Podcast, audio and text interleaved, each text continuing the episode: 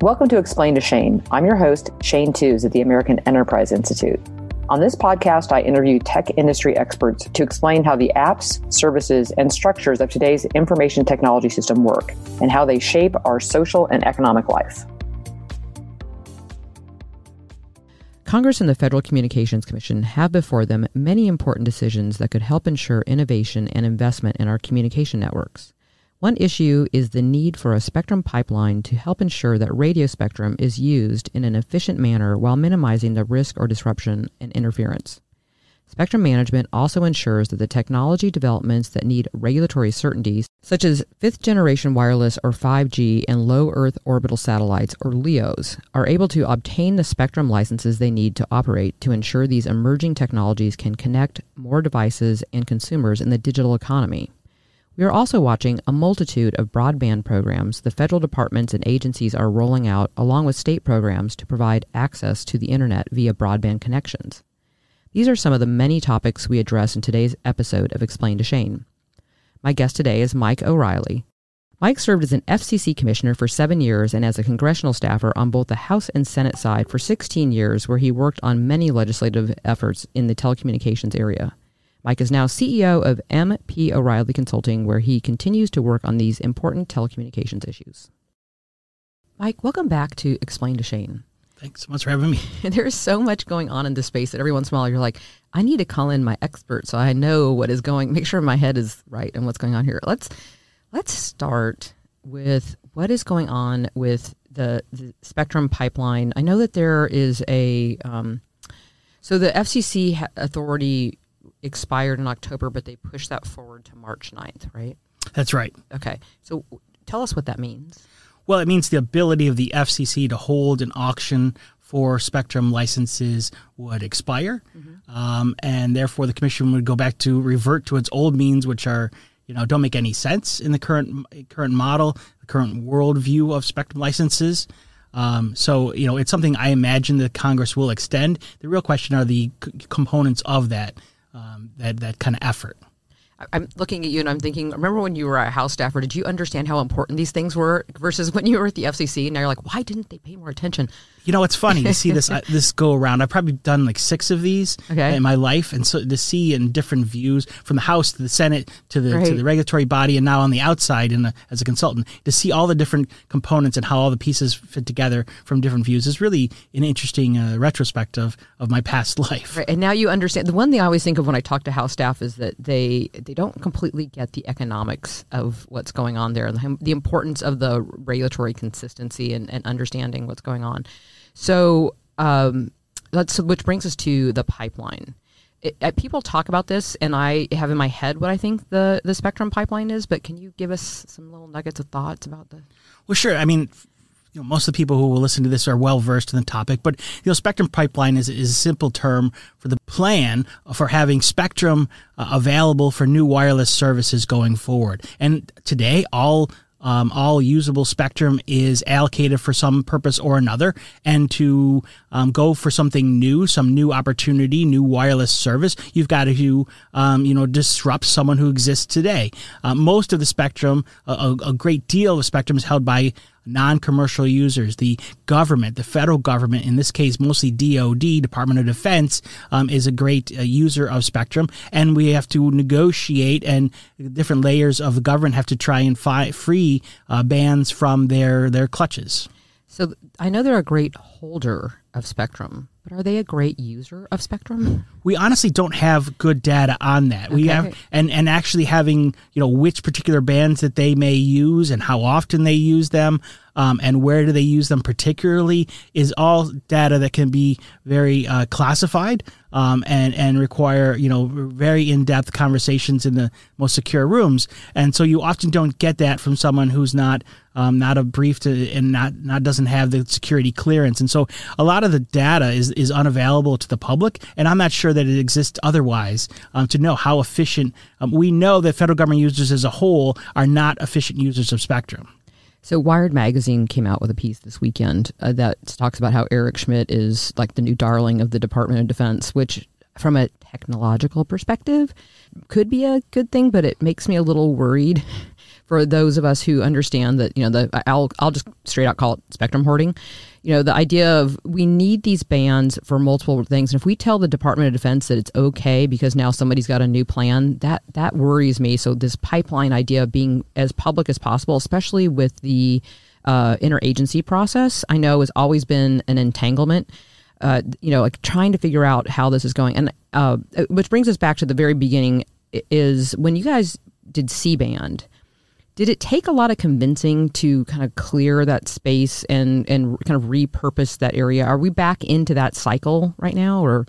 Well, we sort of are, but in C-band, we luckily had willing participants. The satellite companies who were, uh, you know, international satellite companies that were operating were willing to free a portion of their, their band that they were using, uh, shrink their footprint per se, and then be able to, you know, make that available for new wireless services uh, that are being deployed for 5G um, you know, in the United States today as we speak, and being rolled out under two different phases. So we had some luckiness. There, that's the difficulty when you know when you have willing participants versus someone or some entity like the Department of Defense who's not a willing entity, um, and and often uses the change in government leadership um, and different you know waves of circumstance um, in its favor. Right. So they either hit the pause button or they go, let's let's circle back on that. Let's let's hold and so you kind of feel like you're making a lot of measures forward and sometimes it doesn't go as far as two steps forward, two steps back. Often, right, puts you right back in the same place. Uh, so, uh, so since you mentioned uh, the satellite guys, there seems to be a lot going on in that space, which is a new space for me. So I'm thoroughly fascinated by. It. You know, you have a couple of friends who been wanting to talk about space law for 20 years and i'm like oh, good luck. Good luck going to space. And now you're like i have to pay attention to what these people are saying. So uh, the there, there was something that happened at the fcc in like the last week or two. I know that there's been concerns uh, we i hear from uh, you got the SpaceX people that, and then you got the Kuiper people, and then there's others in the space, and they, they all want to get up there. And the first mover advantage of the SpaceX team seems to be doing a very good job of holding on to their first mover advantage. So, are we getting better about sharing that space? Are we giving them elbow room, or how's that going? Well, look at. Uh, we have an obligation as a government. I'm no longer part of it um, to make the best policy, you know, moving forward, and the FCC can do that. Um, we we have uh, improvements to make, and, and the commission can um, really uh, you know take steps to make sure that it, the, the, policies it designs going forward for spectrum sharing of particular bands or other decisions it makes um, are in the best interest of innovation and competitiveness and, and a longstanding industry. First mover advantage certainly can work, but we've also seen first movers crash and burn. Um, so you have to be protective of not just you know not just make sure that you know the investment that maybe SpaceX or others have made, um, but you want to be mindful of what the industry is going to look like going forward. And in my past job, that's what I, I would worry about is like not just about today, but what does it mean going forward? And if you think about Spectrum Pipeline, for instance, it's not just about today and having Spectrum for today. It's about ten years out. How do you make sure that you have the opportunity when the need is? And that's kind of how we are on and appropriate uh, for satellite policy. So with the new Congress in, they've had two hearings already on uh, low, on the satellites, and I, was reading some of the testimony this weekend, knowing you were coming on, and they were talking about harmful interference concerns between the operators. And so, are we? Do we? Some I know they've hired one, one of the testimonies said they've hired thirty six percent more. So I don't know what the actual human element of that is, but it's thirty six percent more. But are we are we getting the right people in place so we can be thinking about this? Because you know, it gets a little scary when you start thinking about stuff bumping into each other up there. Right. So these are satellite, um, you know, constellations, and the question is, you know, when parked in particular positions, do they cause interference with other satellite constellations at certain times, at certain moments, depending on where they are? Um, you know, globally. And you're, you're trying to make sure that that doesn't happen so no one gets disrupted. Um, interference does happen; it's natural, and you're trying to make sure that you, you know you minimize those circumstances. And what are the you know what's the procedure for dealing with that? Is it cooperation? Is there some kind of hard and fast rule? And the commission has some some work to do. It has an open proceeding to try and figure out how do we best share spectrum, and how do we make sure that when new entrants and you know come into the field that they're not you know that they are not penalized um, for being, you know, maybe a year later than the, the first round uh, uh, of applicants? And how do you address that? Because really, when we're talking about LEOs, which are much different than the big global geo systems, you know, we're talking about smaller satellites, many more, thousands of satellites. Um, it, you know, it's a whole different communication um, uh, between you know the satellite and the Earth in terms of the speed and what you're able to do with it. Um, and and so having these new fleets, these huge constellations, there's you know it requires more work. Um, and that's something that the commission has to stand up and be ready for. I think they have a proceeding right now for that purpose. How do we make sure that we can uh, balance these concerns? And and you know, and as I talked about earlier, it's making sure that innovation and competition are protected as they deal out um, you know, trying to, to figure out what's you know what's harmful interference, what's the right measurement. Um, and you mentioned the, the hiring of staff. They've bumped up the staff, from my understanding, in the, in the International Bureau, which is now going to be the Satellite Bureau. Um, which is you know exciting. It's a signal that the commission is is mindful of how uh, dynamic the satellite industry is. So, uh, step away from just the FCC for a second because you brought up a really good point, which is that it is international. So, where do we go next on that? We're in front of the ITU. Right. So we negotiate at, at, the ITU on an ongoing basis, but then at every four years we meet at the World Radio Communication Conference this year in Dubai around Thanksgiving time. Um, and so I they love having international things around Thanksgiving. they Just tend to love to do that. Yeah. But uh, they also, I think, they plan for the weather too, right? You know, Dubai and, and Thanksgiving is better than July, July and other times of the year. That's so. true. Yeah. So yeah, the, the entire world um, spectrum leaders will get together and try to harmonize, which means how do the bands the United States picks and the U.S. government picks for particular purposes match up globally that everyone tries to figure out the right bands for certain purposes. And in satellite, you try to you know make sure um, that there's enough spectrum allocated for new satellite purposes, um, and there'll be different decisions made, like C band that we talked before. How do changes in C band in the United States affect the rest of the world? And your your point about how for people that don't spend a lot of time here, it feels like everything just gets catapulted into space. So we have different versions of this. So what's the difference between the Leos and the really big things that to me remind me of Goldfinger in a Bond movie. But yeah. The, the, the short answer is it's really how far away from the Earth are they?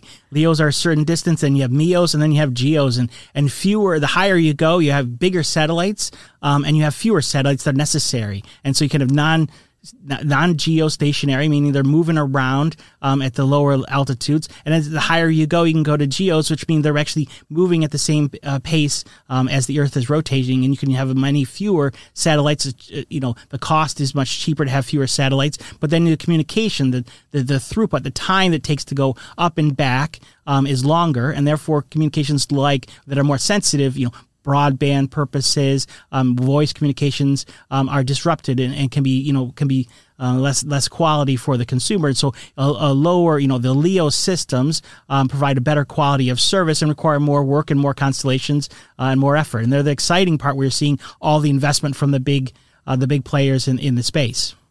Thank you. That's very helpful. So, uh, with that now in mind, let's go back to planet Earth and the United States of America uh, and talk about all these different programs we have to connect America. I really think with all this money we're spending, if we don't get it done this time, we're not trying hard enough, or the plans for the plan uh, are somehow interfering. So let's start with. Well, I don't know which one do you want to start with. Well, look, we've we've got so many different programs um, available for broadband deployment. The big one, the big enchilada, is the BEAD program at NTIA. Forty-two point five billion dollars are going to go out in the next couple years to build out and expand existing broadband networks to basically everybody um, in our nation there are pockets of unserved popul- you know, and, and underserved population, uh, people who have poor quality or no quality today. And I've been to those areas, and it's really disheartening to know what the impact is um, and, and, see firsthand what it means for their lives. Um, I think that broadband can be beneficial for those that want it. I don't want to force it on anyone, um, but I've, I've seen the benefit that broadband can bring. Um, and and the programs, you know, this is bipartisan Congress um, that decided, you know, some of the spending. I have difficulty with the size of the programs and also the coordination between uh, the, the NTIA program I just mentioned, but you also have the Treasury money. Um, you have money at, at, at, USDA, and you have a number of different programs that are you know smaller than that. Combined with that, all of the money that came off of COVID that's pretty flexible um, in terms of how the you know state governments can use it. You've got a lot of money sloshing around, and I am extremely worried about waste, fraud, and abuse um, and how those dollars will not go ultimately um, to where they're intended. And we're still going to have a problem at the end of the day, um, whenever that is, and say, gee, there's still a portion of the population that doesn't have connectivity. Um, and that would be the fault of, of, of the government because it hasn't done a good job managing the process. And for those of us who spend a lot of time in this area, the maps, maps, maps, uh, talk maps. about maps all the time. And uh, Veneeth, who is down in Louisiana, has done the best job of anyone I've talked to to really understand the parishes uh, you know, versus the counties where he you know he understands where RUS it has gone in and where they're going to be challenged and be able to talk to the local officials about yes you're eligible for BEAD money. You need to be co- collaborating with this group. You have this I still don't know what the treasury seems like a big grab bag to me. I don't know exactly who's in charge of that but it seems like a really fun slush fund for like just throwing money out there because it seems like it's very similar to BEAD. Well, it is, but actually with more, I won't call it flexibility. It's just, it's kind of, you know, originally the draft rules, the, the early rules looked like they're going to match up with BEAD pretty well, or at least the, the thoughts that people had. And they threw those out and pretty much just, you know, it, it gives, you know, flexibility to the Treasury Secretary and the, and the teams within Treasury to kind of do what they want. Um, and they can override decisions on overbuilding. I mean, there's some real damage that can be done with the Treasury money. We hope it goes for good purposes, um, but I'm not too confident that at the current time when you have these programs that have little coordination between each other, you have a you have a you have a propensity uh, for failure or for the you know causing damage in terms of you have two federal programs overbuilding and then they're overbuilding a private sector provider. That's really damaging uh, to the, when you know there's need elsewhere that's right. being ignored. A lot of money going into one particular area because they think the people can pay their bills where it's going. And then as everybody who listens to this show knows, I'm from Nebraska. Even though I'm from Lincoln, which I grew up in an ILEC, we had we have plenty of broadband because it's also a university and a, a government town. But you know, you go a couple 50, 75 miles out, you're starting to get into you need fixed wireless or a Leo, something that, that that is going to connect you the further you get out. And uh, you know, with all the precision agriculture and the cool things that we're seeing, it's interesting because that is a need more than a want for somebody to go throw a lot of money into these rural areas. You think about Montana and in Wyoming, and I get the fortune of running around in Colorado because my family's from there in um, August, and you get outside of a, a you know an area like Colorado Springs or Denver, and you very quickly cannot use your cell phone. No, absolutely. And you have the kind of two parts, right? You have the, the broadband service, fixed service in some instances, and then you have your mobility, your wireless services, and see how many dead zones you have. And that's something you know, the FCC has worked hard, and I did there. Spent a lot of my time on those purposes to improve, and we spent a lot of money uh, to improve, and they did improve. The data is better. The you know the service quality is better nationwide, but it's such a diverse uh, nation. It's such a you know geographically challenged nation. You mentioned Colorado with its mountain ranges and all the things that come with that, and Lincoln, Nebraska with the flats um, and, and fewer people, and it's hard to serve both. Um, and the models don't necessarily match up depending on where you are, and so you're you're trying to to work through those issues. Uh, and then there's another program that got started during COVID, the Affordable Connectivity Program, and it's got a budget cliff looming. So throw this one into the mix. Yeah, you, it's an important program, the ACP. Um, it actually deals with, you know, instead of deployment, all the money I talked about, you know, upwards of 100 billion direct dollars going for deployment. This is on the affordability side. This is on the adoption side. You can build a network, but if the person can't afford it, um, you know, and these aren't just like urban poor. We're talking about there are many pockets in the United States where the cost of broadband is a little bit outside the budget of a, of a family. And as the more rural you get, the more you can see economic uh, difficulties. And so um, this is a program that provides, you know, there's $14 billion allocated by Congress um, to connect consumers. This is, you know, and it's done in a technology neutral way. Take those dollars to whatever provider you think is best. You mentioned fixed wireless. You mentioned a lot of different technologies that are out there for the that can be used for broadband connectivity. Um, and the consumer gets to decide how they're best going to spend those dollars. And the good part about this program, from my viewpoint, is it still keeps Congress in the driver's seat.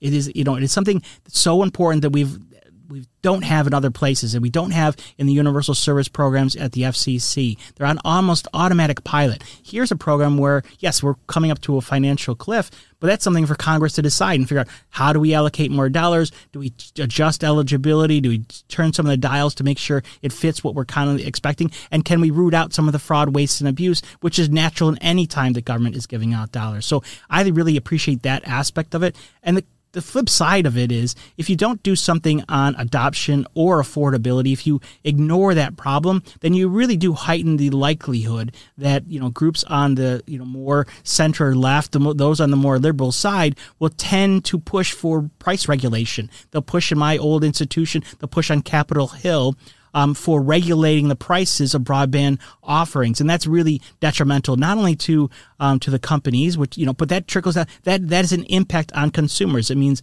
how the dollars are being spent, how the networks are being expanded, um, and the rates that they're able to charge. And it's really, um, it's not going to just be in those particular areas that where the liberal groups are in favor. It's going to be nationwide. They're going to adjust uh, rates, and that's that's really problematic. And it feeds into things like other policies that I think are detrimental, like net neutrality and et cetera. There's so many things will flow from that. Um, and if, so, I believe there's important there's an importance to do something on affordability, on adoption. And the ACP, in my mind, is the best program we have built to date for this purpose.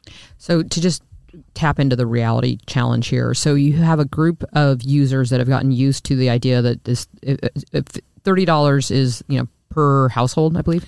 Right. That's a, it's a thirty dollars subsidy. I used to be fifty, and Congress adjusted it and said, you know what, this is the right number, and that's something Congress can look at again. But thirty dollars, um, and it kind of matches up with what the, the rate is from uh, a number of different providers for the for a bucket of, of of broadband services today. And so ultimately, consumers can get you know service for free um, if you fall into particular need category we don't use the word free here at the American Enterprise Institute, but um, well, it's free for the consumer. I didn't say it's free. somebody overall. else is somebody paying, else is paying. Right? Yeah, it's not actually free. The government is paying the thirty dollars on, yeah. on one aspect, and the provider is getting a subscriber, but they're also contributing. there's more than they would have given otherwise um, if there weren't this program. So there's nothing is free in life. Right. Um, I agree with that message, but for the consumer perspective, um, this it program, feels free. So that seems to be part of the problem. I think we're going to run into is they've there's uh, they've they've gotten used to the idea that somebody else is picking up the tab on this, right? So they and now and I like your point about how Congress is still in the driver's seat versus these other programs that could become sort of the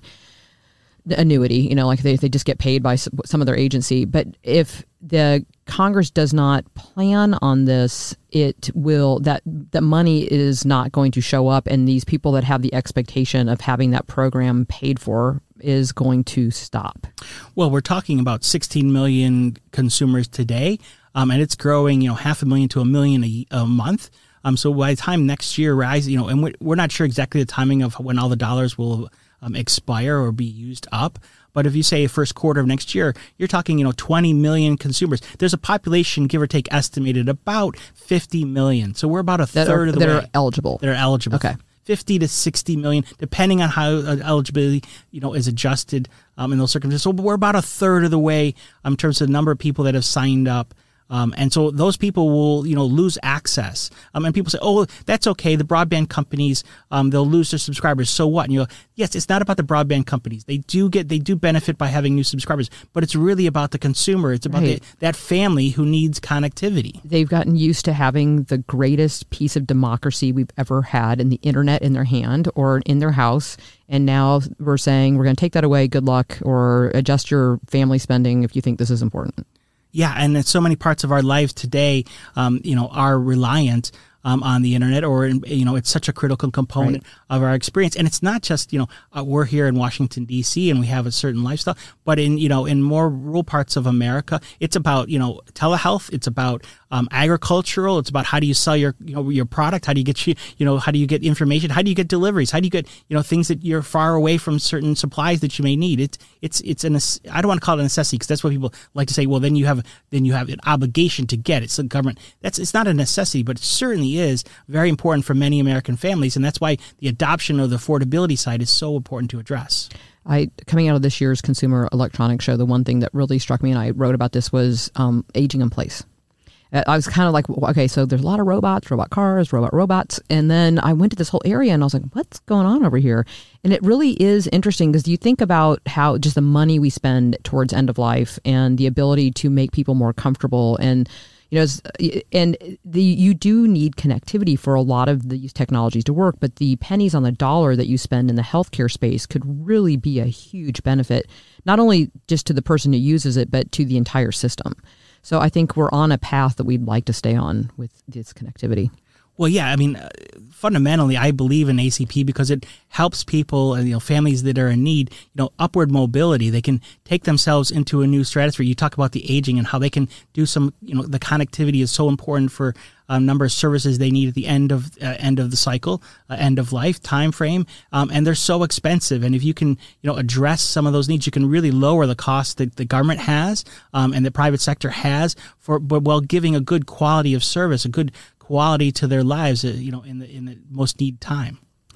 So, uh, just coming to the end of this fun podcast, it's been great to talk to you. What just anything that we should be uh, looking out for? What are you focusing on? Give us an idea of what's you know ahead in your world. Well, we talked about three important things. We talked about ACP, we talked about the LEOs, which I'm really spending a lot of time on. I mean, we talked about Spectrum Pipeline because of the, t- the deadline coming up and how critical it is to have decisions made um, clearly. And we and I think if you were to you know to, to close it up, you know, it, it's making the right decisions by the FCC, making sure my old institution, um, you know, does clear rules, thoughtfully um, executes uh, to make sure that everyone knows what's happening, uh, but also does in in a way that protects competition, innovation, um, and the consumer. Fantastic. Thank you for being a guest again today on pleasure. Explain to Shane. Thank you for listening to another episode of Explain to Shane. For more episodes, subscribe to the podcast on Spotify, Apple Podcasts, or your preferred listening platform. If you enjoyed this episode, leave us a review and tell your friends and colleagues to tune in. We'll see you on the next episode of Explain to Shane.